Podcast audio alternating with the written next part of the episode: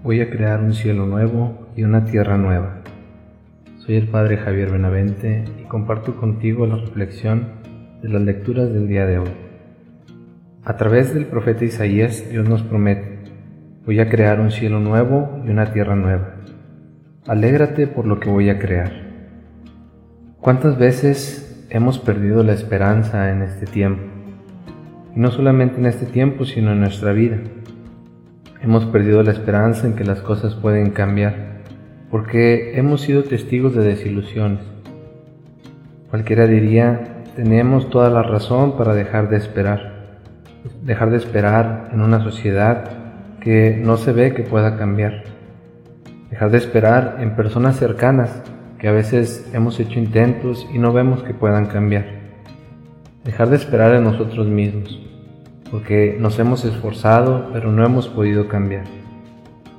Y entonces vamos por la vida solamente sobreviviendo o aguantando sin proponer proyectos nuevos, sin buscar realizar acciones para cambiar, para mejorar, para cambiar nuestra vida, para transformar nuestra familia o nuestro entorno. Aquí es donde la voz de Dios a través del profeta irrumpe en nuestra vida yo voy a crear un cielo nuevo y una tierra nueva. Alégrate por lo que voy a crear. Dios nunca falta a sus promesas, pero necesitamos tener la fe de este funcionario real que describe el Evangelio, que creyendo en la palabra de Dios, regresó confiado a su casa porque sabía que su hijo ya estaba sanado.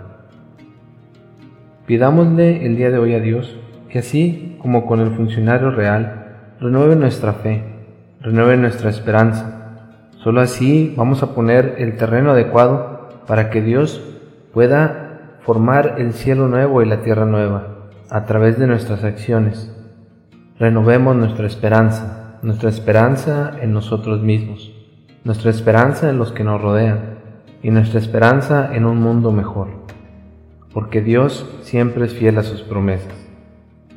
Que este día sea un día lleno de esperanza y de fe. Que Dios nos bendiga y que Santa María de la Juventud nos acompañe.